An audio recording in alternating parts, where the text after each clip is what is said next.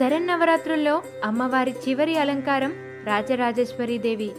విజయదశమి నాడు దేదీప్యమానంగా వెలిగే చిద్రూపి అయిన రాజరాజేశ్వరి రూపంలో అమ్మ మనకు దర్శనమిస్తుంది.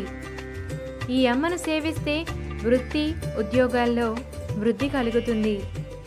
నిరుద్యోగులు వారి అర్హతలకు తగిన ఉద్యోగాన్ని పొందుతారు.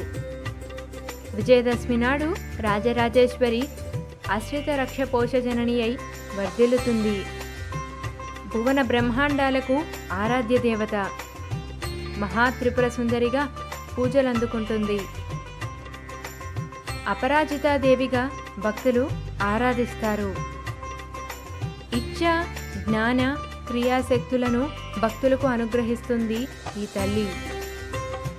యోగమూర్తిగా మాయామోహిత మానవ చైతన్యాన్ని ఉద్దీపనం చేస్తుంది. అనంత శక్తి స్వరూపమైన శ్రీచక్రానికి ఈ తల్లి అధిష్టాన దేవత.